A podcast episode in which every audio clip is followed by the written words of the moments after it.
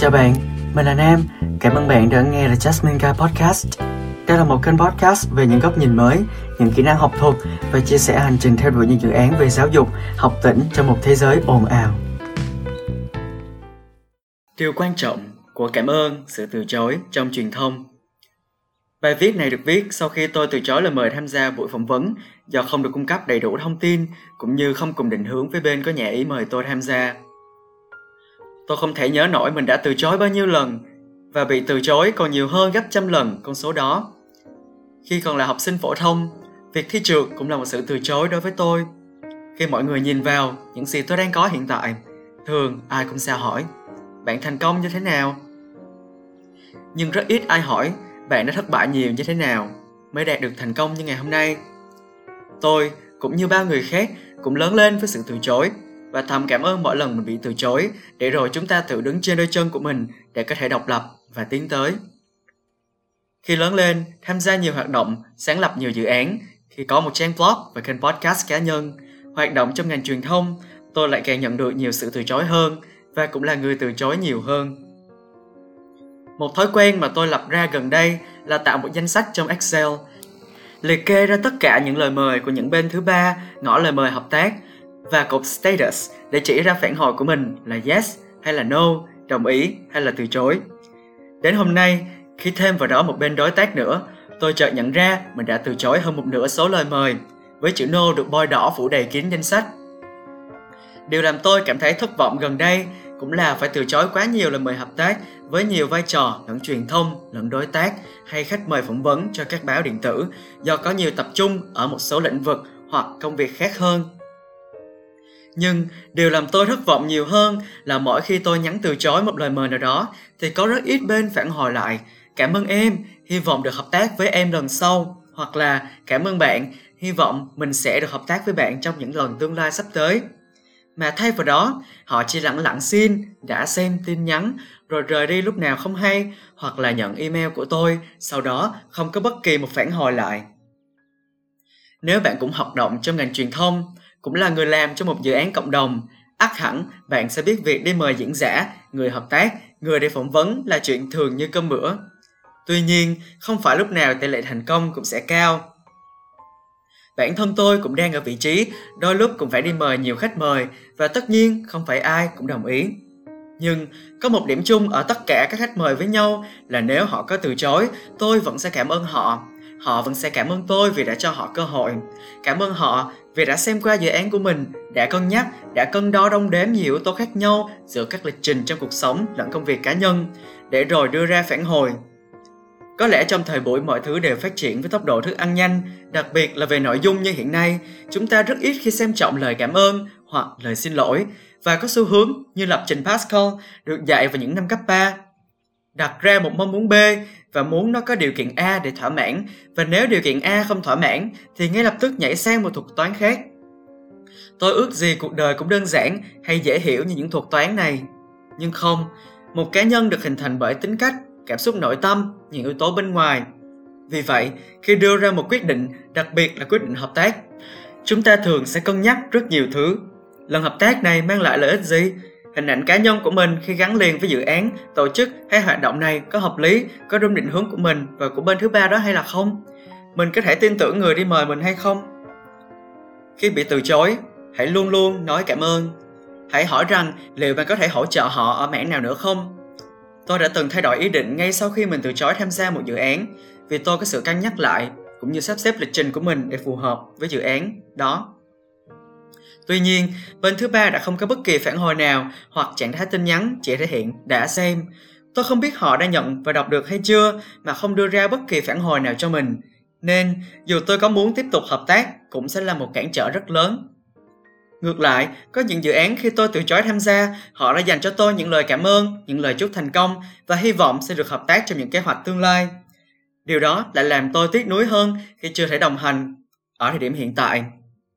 Tôi từng đọc một quyển sách Nhật ký của sự biết ơn được viết bởi Janice Kaplan cho tôi thấy tầm quan trọng của một câu nói cảm ơn nó có sức mạnh to lớn như thế nào, kể cả trong những tình huống tiêu cực như là sự từ chối. Việc từ chối một lời mời hợp tác cũng phức tạp không kém. Lý do lịch trình bận có thể là một lý do lịch sự và từ chối khéo phổ biến nhất Ví dụ như một diễn giả khách mời rất bận rộn với công việc và cuộc sống cá nhân của họ khi nhận được một lời mời từ dự án của bạn mà chỉ đơn thuần là, anh ơi, tham gia dự án của bọn em. Thường họ sẽ rất ít thời gian để phản hồi lại hoặc nhờ bạn giải thích ra dự án của mình, vì đơn giản là họ không có thời gian. Vì vậy, họ sẽ có xu hướng từ chối thẳng. Khi bị từ chối, và đặc biệt là trước khi gửi tin nhắn lời mời, hãy xem kỹ lại lời mời của bạn đã đưa ra đủ thông điệp, thông tin cần thiết hay chưa. Hay đó chỉ là những tin nhắn, cụt ngủn và sơ sài. Tôi mong sau này khi đăng tải bài viết này và khi các bạn đọc được bài viết này, các bên, các bạn, các anh chị đi làm truyền thông hoặc làm các dự án về cộng đồng, có thể cân nhắc thật kỹ lưỡng khi chọn người đại diện bên mình để đi giao tiếp, để gửi những lời mời, vì nó không chỉ ảnh hưởng đến hình ảnh thương hiệu, hình ảnh cá nhân, mà còn ảnh hưởng đến rất nhiều quan hệ đối ngoại, cũng như những lần hợp tác trong tương lai. Thực ra bản thân tôi đã suy nghĩ rất là nhiều khi mà tôi quyết định là tôi có nên viết bài viết này hay là không và sau khi đăng tải thì liệu mọi người sẽ có một cái phản ứng như thế nào? Nhưng mà do tôi đã gặp quá nhiều trường hợp như thế này nên là tôi quyết định mình sẽ đăng lên để cho mọi người cùng nhau thảo luận. Và điều làm tôi bất ngờ là mọi người cũng đã gặp rất nhiều lần những trường hợp như thế này. Và khi mọi người gửi một cái lời mời từ chối đi uh, với một cái thái độ rất là thiện chí thì rất là ít bên họ phản hồi lại và đó là cái sự thiếu chuyên nghiệp khi mà các bạn làm việc trong một dự án. Và đặc biệt khi các bạn đang đi mời một ai đó tham gia dự án của mình và họ là vào một cái hoạt động của mình. Hoặc là khi bạn, đơn giản là bạn còn nhờ một ai đó để làm giúp bạn một cái việc gì đó thôi. Thì cái lời cảm ơn nó rất là quan trọng. Ngay cả khi bạn bị từ chối, bạn cũng phải thể hiện cho người ta biết là à mình sẵn sàng đón nhận cái sự từ chối này và mình rất là thông cảm vì những cái lý do cá nhân của bên mà mình đi mời họ từ chối. Tất nhiên là họ luôn luôn có một cái lý do của họ và mình cảm ơn họ vì họ đã dành ra thời gian, họ đọc tin nhắn của mình vì các bạn biết là có một số bên họ bận hoặc là có một số anh chị, những bạn họ bận với công việc, với việc học hành, với cuộc sống cá nhân của họ họ không kiểm tra tin nhắn thường xuyên.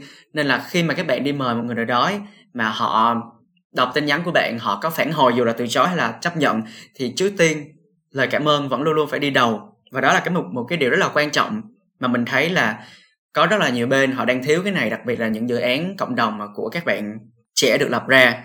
Có thể là các bạn chưa nhận thức được cái sự quan trọng của cái lời cảm ơn này ngay cả khi bị từ chối.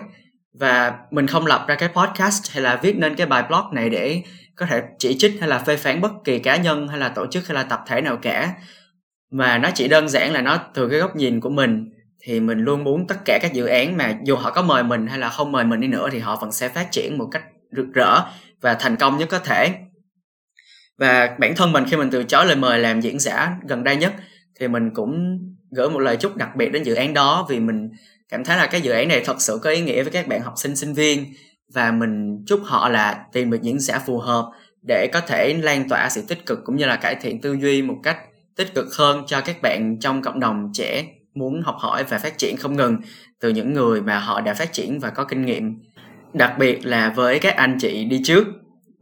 Và mình có nói trong podcast ý, là đôi khi cái sự cảm ơn cái lời cảm ơn với cái sự từ chối của một bên mà các bạn đi mời ấy, mà các bạn cảm ơn lại người ta thì nó cũng có thể làm người ta thay đổi suy nghĩ của họ một tí và họ thấy là thực sự bên này họ rất là trân trọng mình mình uh, có thể cân nhắc mình xếp lịch này lại hoặc là mình giờ lịch kia đi để mình tham gia cùng họ trong một khoảng thời gian một buổi như đó có được hay là không? Nên là cái việc các bạn có một cái phản hồi sau khi nhận được cái sự từ chối là rất là quan trọng và cái cách mà họ trả lời lại cái offer với mình nó cũng thể hiện cái cách họ ứng xử giữa hai bên ngay cả khi sau này hai người có hợp tác với nhau đi chăng nữa. Tức là họ có quan tâm đến mình hay là không? Và họ quan tâm đến mình ở cái mức độ nào. Và họ có thật sự là họ để tâm đến những gì mà mình mình trao đổi công việc với họ hay là không.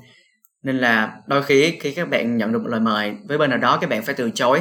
Và bên đó không có một cái phản hồi nào ấy, thì ở vị trí các bạn ấy, thì các bạn cũng có thể cảm thấy đó là một điều may mắn. Và tức là không phải là may mắn theo kiểu nó quá là làm cái điều gì đó tốt. Nhưng mà nó tốt với bạn ở cái chỗ là bạn nhận ra cái dự án này, họ không thật sự để tâm đến mình nên là mình từ chối. Và mình biết là khi mà các bạn từ chối thì các bạn sẽ rất rất rất là ngại. Nhưng mà có những trường hợp mà các bạn không thể nào mà các bạn không từ chối được. Ví dụ như là có một dự án mời mình ý họ nói là ờ, qua tìm hiểu thì tụi em biết là anh có quan tâm đến lĩnh vực ABC này.